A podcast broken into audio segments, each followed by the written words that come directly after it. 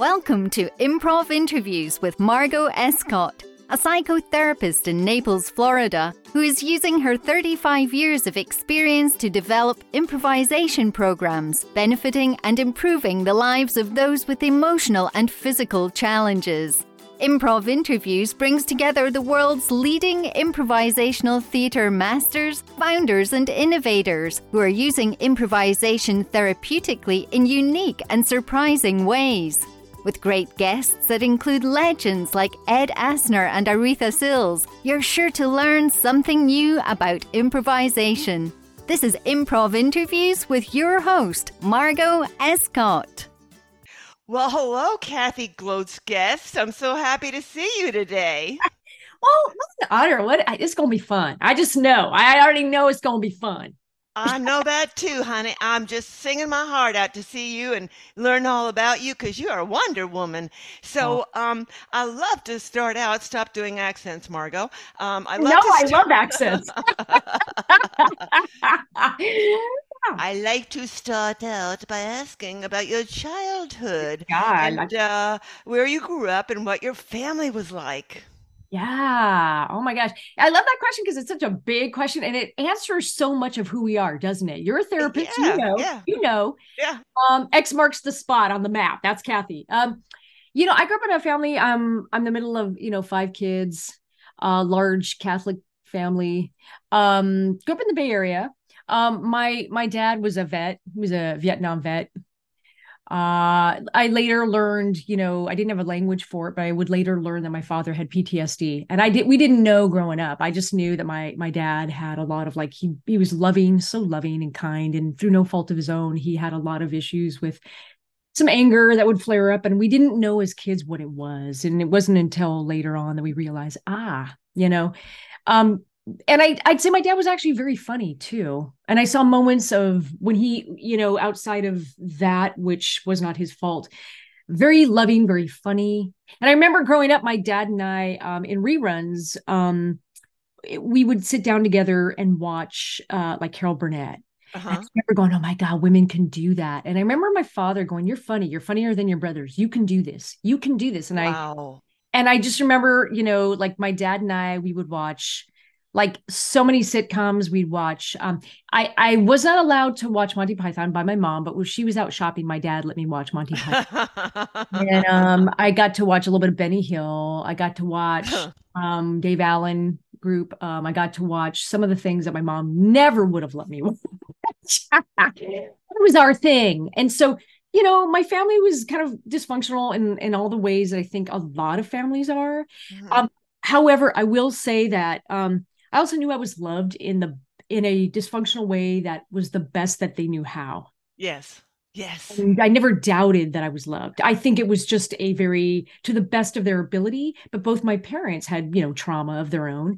And, my mom was abandoned by her parents when she was young, she and her brother, and my father, had his issues. And I think all things considered, there was a lot of humor. There was a lot of heart. There was some dysfunction. I think there was a lack of communication. Yeah, yeah. I was a chubby kid. I'll tell you this. I was a chubby kid. You wouldn't know it. I was a chubby kid. I ate my feelings. And I can remember that my weight and my acne were always, I was telling Jay this, were always the subject of the Thanksgiving table. We'd be eating. Then all of a sudden, my mom and her ever loving wisdom, totally misplaced. Are you sure you want a second helping of that? Why don't you have Right. It was at in front of everybody. And then my acne was discussed, all the things that Kathy had were discussed openly at the table. And it just, that's the family. And my father my parents were super Catholic. So I would come home and I'd go, gosh, we learned about Islam today. We learned about Judaism. What if it's the same God? And my dad's like, it's not the same God. Like, it is. And he's like, it's not the same God. I go, but maybe it is. You weren't there. How do you know? And then I remember my dad got mad one time and he threw the Bible at the wall. It whizzed past my head. And then my mom's like, Kathy, you should apologize. What would Jesus do? And I'm like, well, I'm pretty sure Jesus wouldn't have thrown the Bible across the right. So loving, but misguided. And a lot of families, I think they, you do the best you can So I never doubted the love. I just think that the way I grew up with a lot of bad communication habits. We didn't know how to communicate. And I spent so much of my life. I knew humor was good. I knew I was good at it. My dad told me I was good at it. Mm-hmm. And I thank him for that. A lot of women don't get told that. I was told that. But I also think that part of what I had to do, and my whole thing, was using comedy and humor and the language to take up space and to communicate better. And I was obsessed with that, in part because I was like, I didn't even know until my 20s, and I went into therapy because I got a job and I could afford it. I didn't know how messed up like our communication as a dynamic even was. I just knew it wasn't normal. No. Well, what is normal is a setting on a washing machine, but there's usually no talking about feelings. It's like, and I can so relate to being chubby and acne and being shamed for it and having this horrible body image. And then I look at pictures of myself. I wasn't that bad. No, of course you weren't. You were probably hot. And like, just that your own self-esteem, we were just shaped a certain way. Yeah. And then same thing. I look at pictures, younger pictures of me, and I was like, she was cute. She didn't even know she was. Yeah. That's the shame. Sad. Yeah.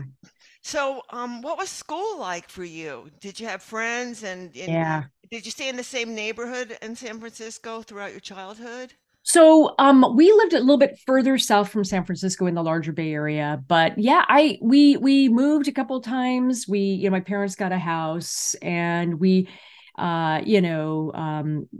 up in this neighborhood. I liked school. So it's funny because when I was younger, I've always been a nerd, like super, like I loved school. It was my escape, right? I love learning. I love reading. I love books. I love all that.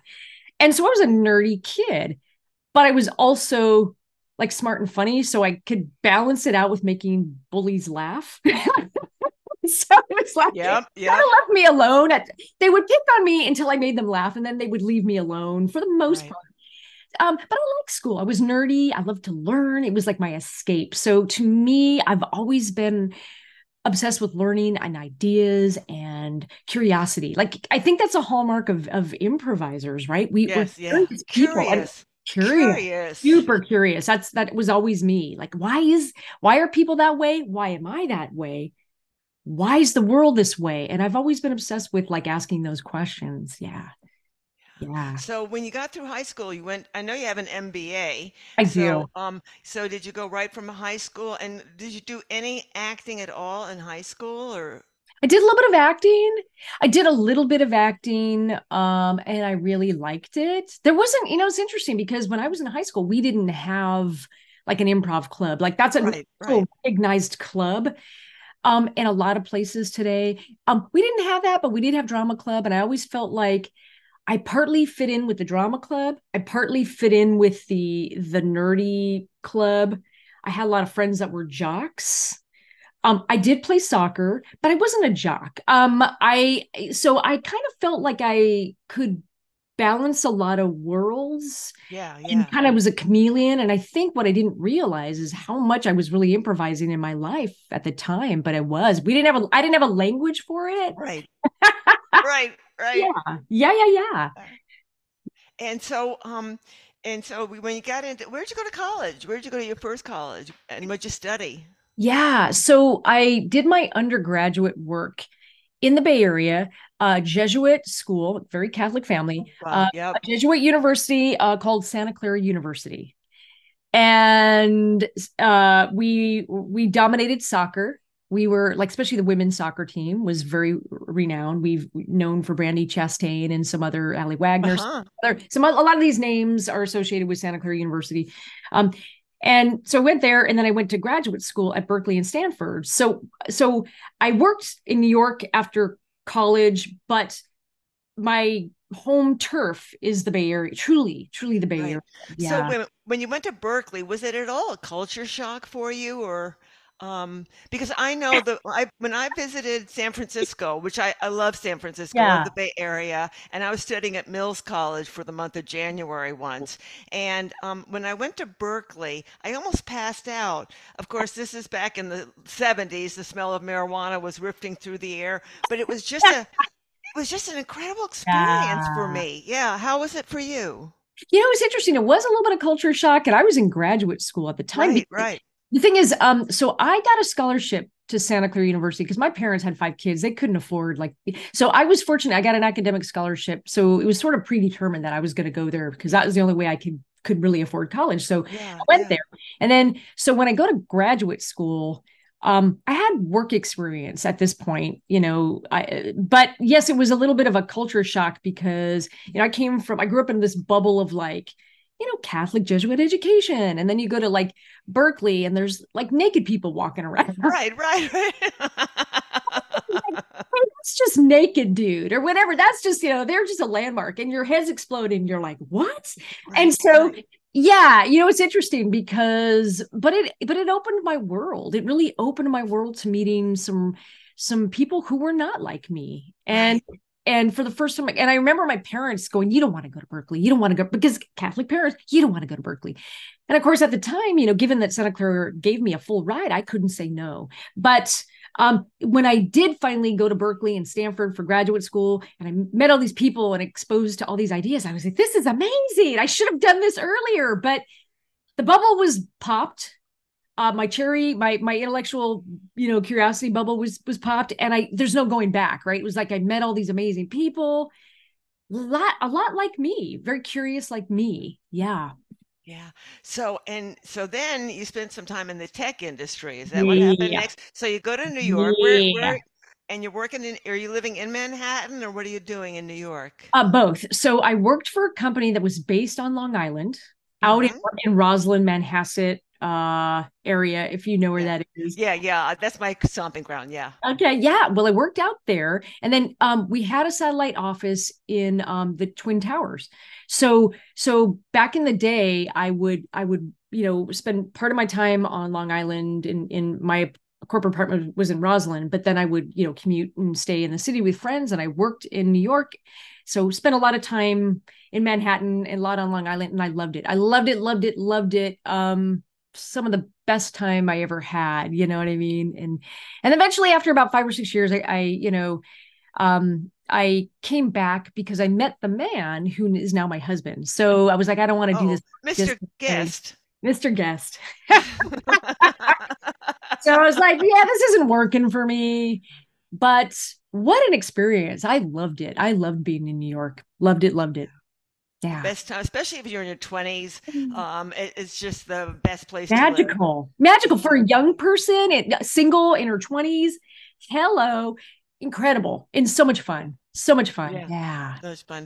Now, during this time, had you discovered improv yet? Well, you know, the thing was, I have to confess that right after college, right after Santa Clara, I started doing comedy. I knew I was going to do comedy in some way. So I actually jumped into stand-up, and, you know, Jay will laugh because he's heard this story. I started in stand-up right after college. And so I was doing stand-up at night while working in tech during the day. So I was sort of parallel pathing, but, like, I had my day job, then I had my night job, then day job, night job. And that's sort of how I started. Wow. Yeah, about five years into doing that, in my late 20s, somebody saw me perform and they're like, you would be really good at improv. And I was like, okay. So I tried improv, but I didn't start out. I actually started out in stand-up. Now, were you doing stand-up in the city in New York? A little bit. Yeah. Wow. And how brave and courageous you are. You know, I liked, that is very kind of you. I liken it to not knowing enough to be scared. The naivete of youth, right? You're like, man, sounds good. And, like, if I had overthought it, I would have been terrified. And I think, thank goodness that I think there's something about being young and dumb and naive, and that, but there's an openness to that. That's beautiful. So I didn't overthink it. And you're fearless. I can tell that you're fearless. And I love that. Women warrior, fearless. That's very kind. Again, you know, it's interesting. I don't think I'm fearless. I think I'm, honestly, the truth is, I find that I do get afraid, but I also realize that, Margot, the most afraid I am is when I overthink. And one of the things that improv has really helped me with over the last 20 years of doing it is really getting me out of the overthinking. When I go down a rabbit hole, it brings me back to present. Right. because I do, if I overthink, I do get scared. And I think that's a tendency that I have, is because I think so deeply. I mean, I'm sort of a nerdy person. I can overthink. If I go down the rabbit hole, I am screwed. Yeah. And improv is a mindful activity. And, you know, they have all these stupid apps and everything for mindfulness. It's really quite simple. Be here now. Yeah. Just be present. So where was your first improv class? Tell me about it. My first improv class was in Los Angeles. And I did a theater sports class, and I was already doing stand-up. You know, I was going to open mics and getting better and better. And then I started to do showcases. And then I signed up for like a theater sports class and then did comedy sports in LA. And I loved it. And I loved it. And I went, oh, there's something to this. And I really kind of fell in love with it. As much as I love stand-up, they're very different animals, but I love them both. They're both my kids. And I, you know, there was something about it that scared the bejesus out of me. In a way that stand-up didn't. And isn't that funny? It scared me. And I think it's because I didn't have a set list. I had no notes. I had to just be really, there was no crutch. And I was like, this is scary, but also like in a fun way. So at your first class, sometimes people, when they take their first class, get hooked. Were you hooked right away, or did it take some time? I was hooked, but I was also really deeply like kind of terrified, because I thought, what? And I think because I came from sketch writing and stand-up, where you have bits and you have your act outs and you actually have pre-written. Yeah. It took me probably the first year of improv to even be able to not overthink, but that's it, because I came from writing, and it was a switch. I had to use a different muscle. And we don't write. We can't play right. We can't. And it just was such a different muscle. And it got me out. It was like, what is this? And I think it was the first year I felt like a whirlwind. I felt like, honestly, there were times the first year of improv coming from writing, I felt like I wasn't good and I should quit. There were many times I thought I should quit. But then I realized I don't like quitting. The only thing I dislike more than being uncomfortable is quitting. I stuck it out. And then by the second year of improv, I started relying on my gut instinct, and it just started to kick in. So I think it was just sort of unlearning or relearning or unwiring when to write a bit for a different stage. And then the improv stage, really being able to clear my mind and be in the moment. And that was a muscle that I very much love, and I appreciate it now, but it did take me till my second year of improv to even go, oh, I get it. So we mentioned Jay Sukow for those who don't know. Yeah. This should be Friends of Jay Sukow podcast. Yes, it should be. When did you first meet Jay? Well, the funny part is like when I was doing stuff in LA, I knew the name, but I hadn't met him. That's the funny part. I hadn't met him. And then I was writing sketches at Second City in LA. And I had taken, you know, a bunch of courses at UCB. But I had not met Jay. That's funny. I knew the name and never as an instructor. And then when I came back up here, got married, you know, settled, all that other stuff, came back up here.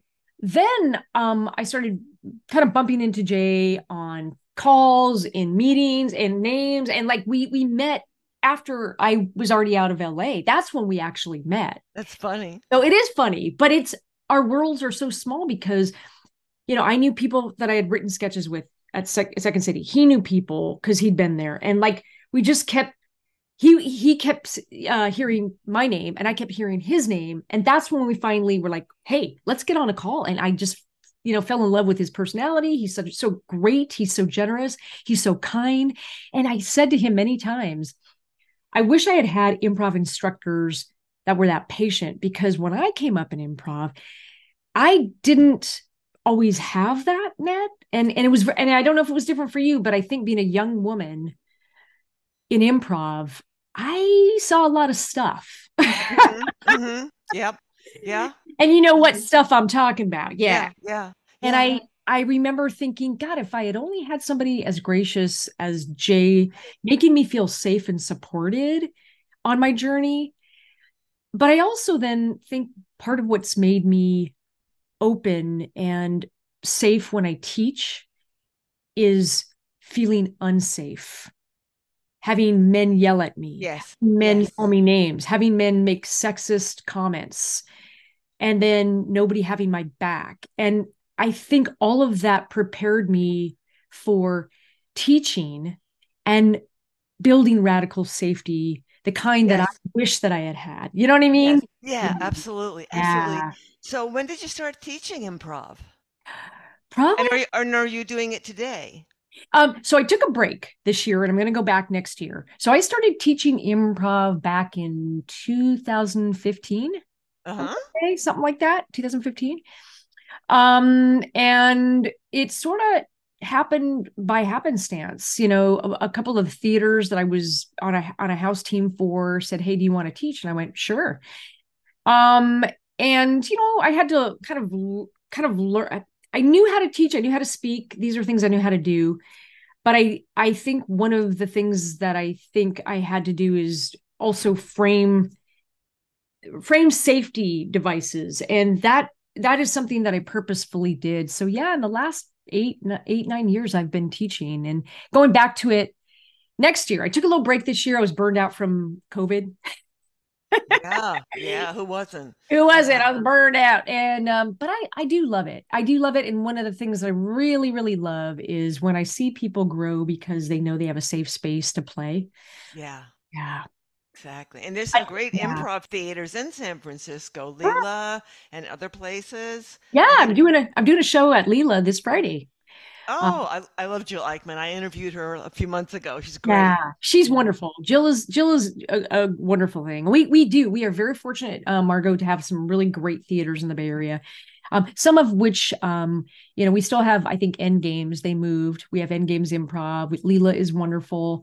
There is Comedy Sports up here in the Bay Area, in the larger Bay Area. There's Made Up Theater, and Made Up Theater was a splinter group that split off from Comedy Sports. And I know the founders there because I played with them at Comedy Sports. And so we have Theater Sports, Bay Area Theater Sports, now BATS. We have a lot of theaters. We have great theaters here. Yeah. Yeah, it's wonderful. Yeah. So, you had a bunch of podcasts. I'm going to name them out. Oh, we can't forget to mention your book too. We're going to get to that, but you had several podcasts going on for several years. Yeah. And what happened with that experience, Kathy? I loved it. I loved podcasting. I learned a lot. Somebody said you just have a personality for podcasts, and I'm curious about people, so I love talking to people, much like you do. I really love that. And I think we were talking earlier. It's one of the things with one podcast that I did for about 7 years is as it got more popular, I think one of the hardest things about it was that, you know, it got co-opted by, you know, corporations wanting to sponsor it, then wanting to, publicists were wanting to crowbar their guests in. And then, you know, unfortunately I made the mistake of having some guests that all they would do is do PR talking points. And now as somebody who, you know, did comedy at night and tech during the day, I knew this was a bunch of garbage and not the direction I wanted to go in. And I think after 7 years, I kind of got burned out and I went, you know what? This is not the direction I want to go. And it made me fall out of love with podcasting. So when I went back to podcasting, I made a decision that I wasn't going to be co-opted by any corporate bullshit or corp speak. I really wanted it to just be, I wanted it to people to feel safe to just have a human conversation like we are now, like no prepared questions. I'm not going to send you stuff in advance. You're an adult, you know? You're an expert. And people were like, "Can I send you questions to ask me in advance?" And I was like, no, you cannot. I won't do it. And, you know, one CEO wanted to do a dry run with me so he would look good. And I said, absolutely not. And then, so one guy insisted, and I made the decision to have him on the podcast. But he sent me like 5 paragraphs of his bio that he expected me to read on air. And I said, I wouldn't do it. And so then this particular businessman sent me a nasty letter thinking he could talk to a woman this way. And I said, it's my podcast. and I'm not having you on. This ends. You do not know. The answer is no. Yes. And no, no. And yeah, no, it could be powerful. Yeah. No, I just said, no, nope, we're not doing it. And I realized that a big part of why I fell out of love with it is the whole point of curiosity and human conversation and being in the moment. Yeah. Yeah. Capturing people's joy, just a human conversation. Everybody was so obsessed with how they sounded and sound bites and pre-planning. And I went, that is the opposite of what this podcast is. And I just got, I hated it. And I stopped it and I said, all right, I'm not doing this anymore. Now, will I go back in some way, shape, or form with that idea? Yes, but I need it to be 100% off the cuff branding talks. I cannot stomach this whole, like, I've got to look good to everybody. No, yeah. I want real people with real conversations who aren't afraid to be vulnerable and maybe look silly, and that's okay. Right. And I just, absolutely. And no, absolutely. And no egos, no CEO egos, no fragile ego. This is not, you know, your podcast. I am not your mouthpiece. We're not doing that. So that's kind of in a nutshell what happened. And it just, it stopped being joyful for me. Yeah. But then you developed a new project. Tell us about that. Tell us about that. Tell us about it. I'll tell y'all about it. I will. So I really became curious about, you know, I came out of business, so I do have business background. I did lead teams for many years. So yes, I have an MBA. I have a couple graduate degrees, but I'm also been doing improv and comedy for 25 years. So I was curious about why leaders use humor, particularly women leaders. So I was very curious about that. Because I know, as a woman who came out of tech, I know exactly how we are conditioned and socialized. I know exactly what that feels like. So I was curious about that. So I created a podcast, you know, Seriously Funny, Women Who Humor, and like all about big humor, small humor. There's no one way to be. And what if I talk to women leaders about how they show up?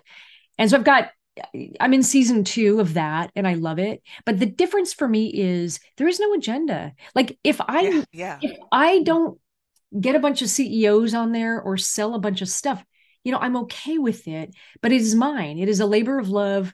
It is not being co-opted by brands.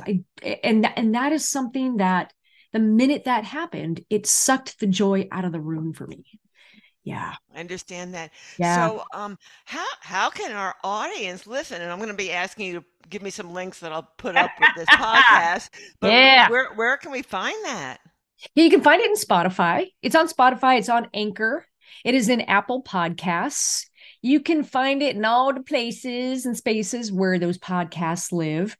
I have another release I'm making this week, and I'm talking to a fellow comedian who also comes from a marketing background. She's a female comedian, somebody that I have met along my business venture, and we both do stand-up. So we're talking a lot about what humor looks like and what her lessons are, and I just hope it makes people laugh and think. But yeah, Spotify, Apple, all those places. Well, you're just a marvel. You just keep doing the next thing and the next thing. And I just can't get over all this energy I'm hearing here today. Well, listen, sometimes I kick my own butt because I go, did I really need to do that? But I think part of being curious in the world is following where your curiosity goes and knowing when it's time that it stops being fun. And I think when it starts being painful and joyless, oh yeah, absolutely. That's a big red flag that I think a lot of us sometimes ignore. So follow the joy, everybody, because if you're doing it for someone else and it's not joyful, man, improv is all, you know, we're taught to be present in the moment and to be mindful. So I'm trying to be mindful. Yeah. Wonderful. Now tell us about, I'm using the royal we. I don't know why I started doing that because it's very proper to speak in the royal we, you know, but now the whole title is Stop Boring Me, How to Create Kick-Ass Marketing Content, Products and Ideas through the Power of Improv. Yeah. So when did you start writing the book, and what was that process like for you? So the book is now about 6 years old, almost 7 years. But the process for me was really interesting. Here's the funny part. I sat down and thought I would write a different book. And this is what came out. Because the more I started writing about, improv and marketing, because I came out of marketing in tech, I thought the more I thought about it, I'd never seen anybody write about it. I think to my knowledge, I'm the first to publish a book on improv and marketing. And what I realized was when I sat down is like, it's not that people aren't creative.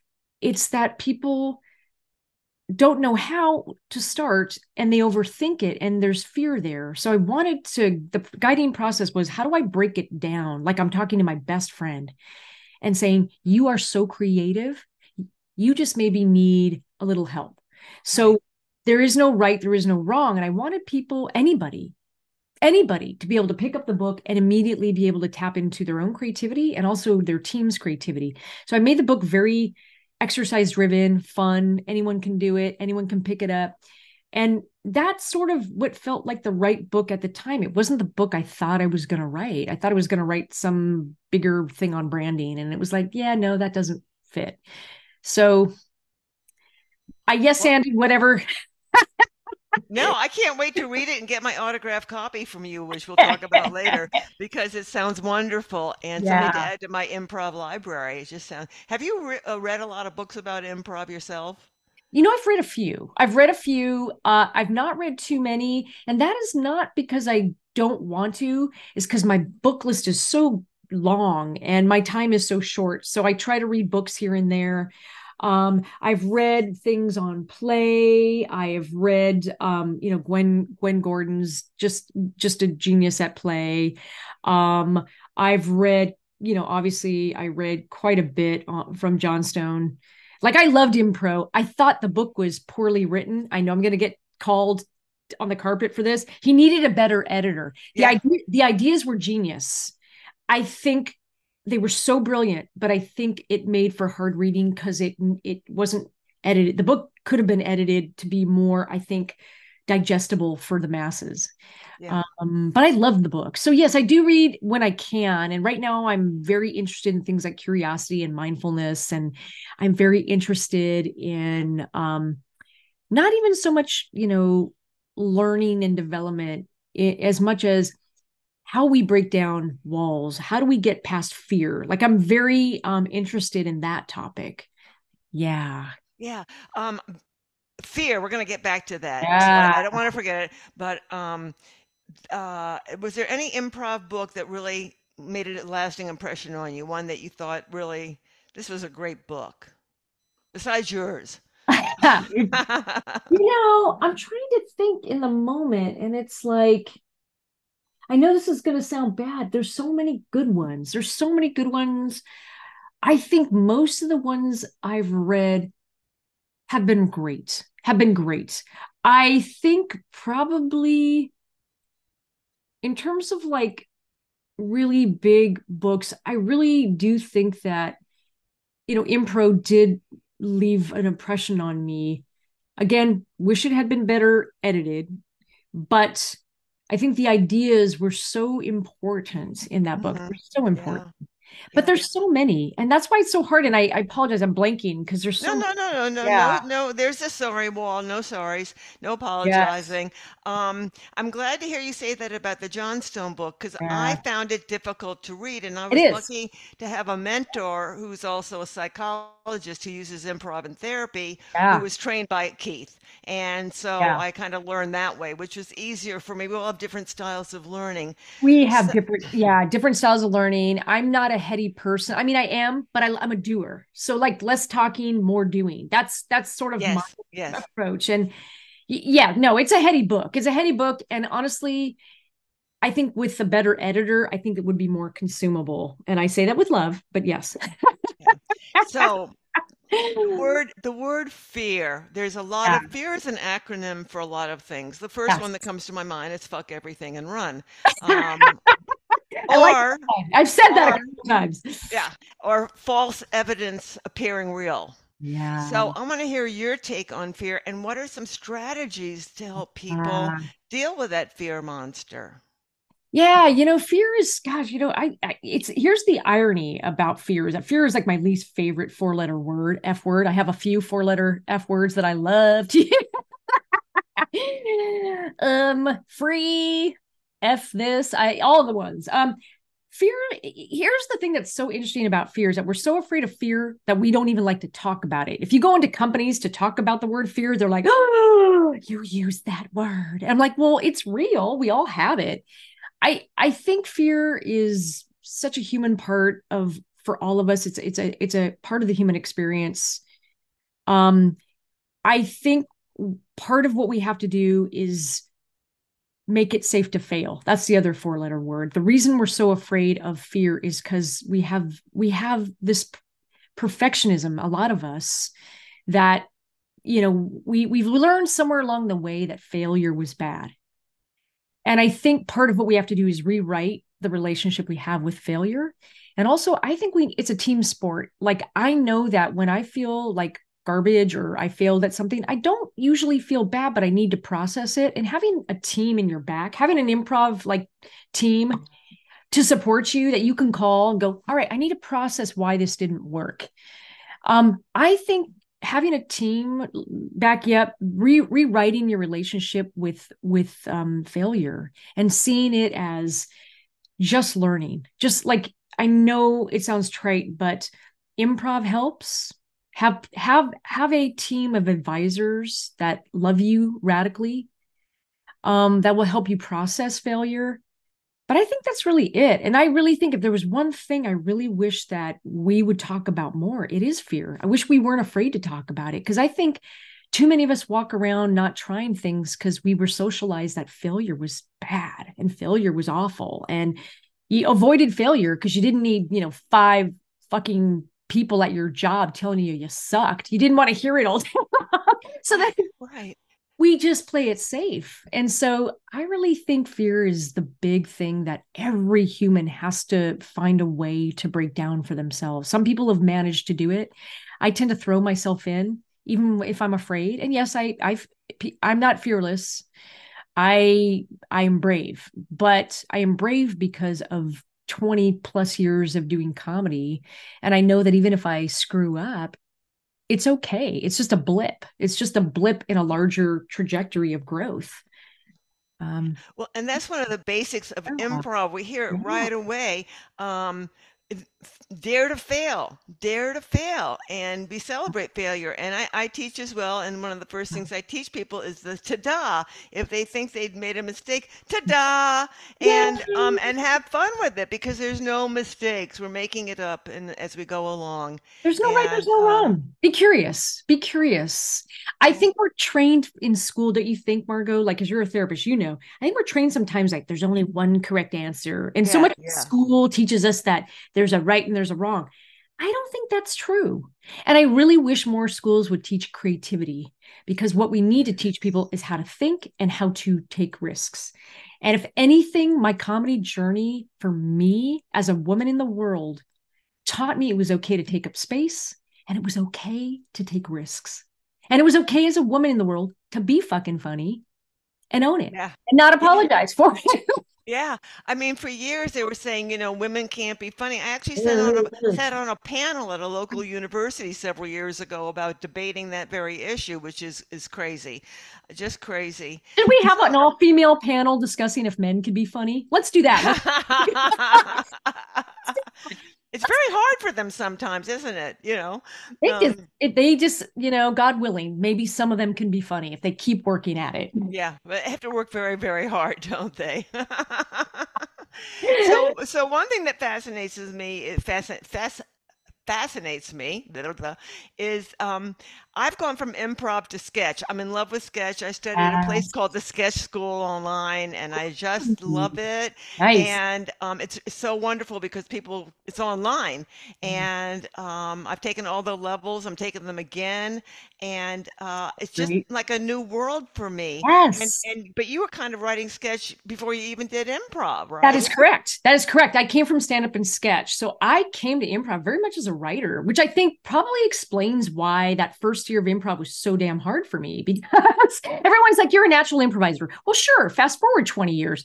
But like, you should have seen me when I started. I was like, because you took away my sketch, you took away my set list, my bits that I wrote, you took away my writing, and I had to be in the moment. And so, yeah, sketch is beautiful. I love sketch. There's something beautiful about seeing something come to fruition in 3-4 minutes with a big button on the scene, and something that just explodes into laughter and silliness heightened. Yes. Beautiful. It's a beautiful thing to me. It's a beautiful art form.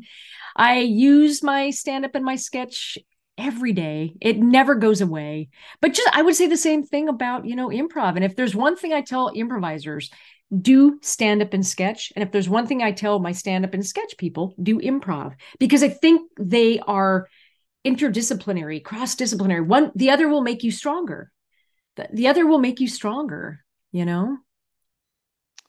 Wow. That's inspiring me. You're inspiring. Yeah. Oh, it's so much fun. Isn't it fun to have a silly idea and then write a sketch around it and see it come to life? Isn't that amazing? Oh, yes. I love it. I love it so much. And I have enough improviser friends who I can get to do online reads of my sketch, which is really fun. And sometimes I have people in my classes read one of my sketches. Oh, isn't that the best? The writer's room is the best. The writer's room is the best when everyone's laughing or somebody has an idea to make your sketch better. And you realize that, oh my God, they see my vision. They're making it better. This is amazing. It's a beauty to me, like the writer's room at Second City when we were writing sketches was the most beautiful thing on the planet. And that was collaborative. To me, that was improv because we were all, together doing stuff. That was beautiful. Yeah. So, Kathy, have you written your letter to Santa yet? And I want to follow up. What do you want for Christmas? Bad to naughty Santa. Naughty Santa. But I think, I imagine Santa to be a little naughty. I mean, oh, yeah. He's got to have a wicked, twisted sense of humor. I mean, I haven't written to Santa in a while, but, yeah, I love the idea of Santa reading letters. I should write a letter, huh? I should write. Yeah. You can write it to me and I'll pretend to be your Santa. Steve Martin did this wonderful bit where he wished, for Christmas, peace in the world and all the children to be, fed and get nice gifts and then multi-millions for me. And he kept going on and on, but it was really more about him as the sketch went on. I love Steve Martin. I just think he's so great. He's great. I would add to that. I would yes and that. I would heighten that. And I would say, yes, I want world peace. I want there to be no more wars or suffering.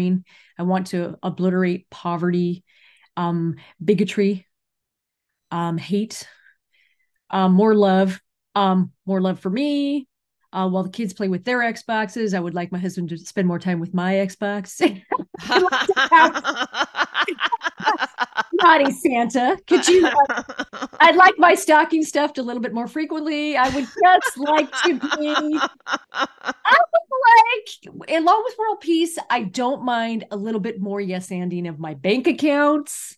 I would like all those things. I think that's a lovely, lovely idea. Yes, indeed. And to vanquish my enemies. Just little things like that. Yeah, little things like that. Yeah. I don't want much, just a multi-million-dollar mansion on the beach and I like Big Sur a lot. I like Esalen. Have you ever been there? I haven't. It's beautiful. And you know what I would do? I love that idea so much. I want to live in Monticello or Santa Barbara. Like, get me a house on the beach, Santa. That's what. Get me a house on the beach next to Meghan and Harry. All right. Yes. Like, I want one. Like, if you can make that happen, I'd really like it. And if not, then I'm going to out you, Santa. I hate to say it, but when kids found out that I was doing the work and there was no Santa, so # times up, Santa. Times up. Taking credit for women's work. How dare you? And also, I have been naughty this year, so there you go. Yeah. And, Mrs. Klotz is seeking a divorce because who knows what stockings he's been stuffing. She just doesn't trust him anymore. She's been on a diet. She's looking good. Great. So, she's keeping it tight. 1,000, 2,000 years. She's looking great. And you know what, Santa, you should spend more time at home. And look, you got the L's. They should unionize because, they're probably not getting paid enough. They should unionize, and also you should spend a little bit more time, like look after Mrs. C. I think she deserves a little TLC. So yeah, I don't know. Yeah, maybe be a little more present at home, Santa. Yeah. Yeah. Yeah. Because you don't know. One day she's there, next day she's in Palm Beach with all the other celebs. Or maybe she's run off with an elf. I don't know. I mean, yeah, maybe they're in love. I don't. She's looking good and he wasn't there. So all I'm saying is, Santa, keep the flames burning at home. Okay. Maybe you needed to appoint a successor. Maybe it's time for you to retire. I don't know. Yeah. I don't know. Yeah. Great fun. Well, listen, I have had so much fun today talking to you and getting to know you, Kathy. And I know that my audience of the multi-millions who listen to this podcast will be following you and finding you as well. You're a delightful person. And you're somebody who, you're not fearless, you said, but you have courage. Yes. And that's a big, big heart. And you've got a wonderfully big heart. Oh, thank you. Back at you. I think most improvisers do. I think that's why I love improvisers so much. Yeah. Because in a world where it's so easy to yes, but it's so lovely to meet a yes and spirit, you know, and we don't have to be perfect. We'll figure it out. That's really it, man. That's right. Yeah. Well, again, thank you so much. And I will look forward to sending out this podcast with all the links that people can find your wonderfulness. Kathy, you're a gift. Thank you so much. Oh, thank you. You too.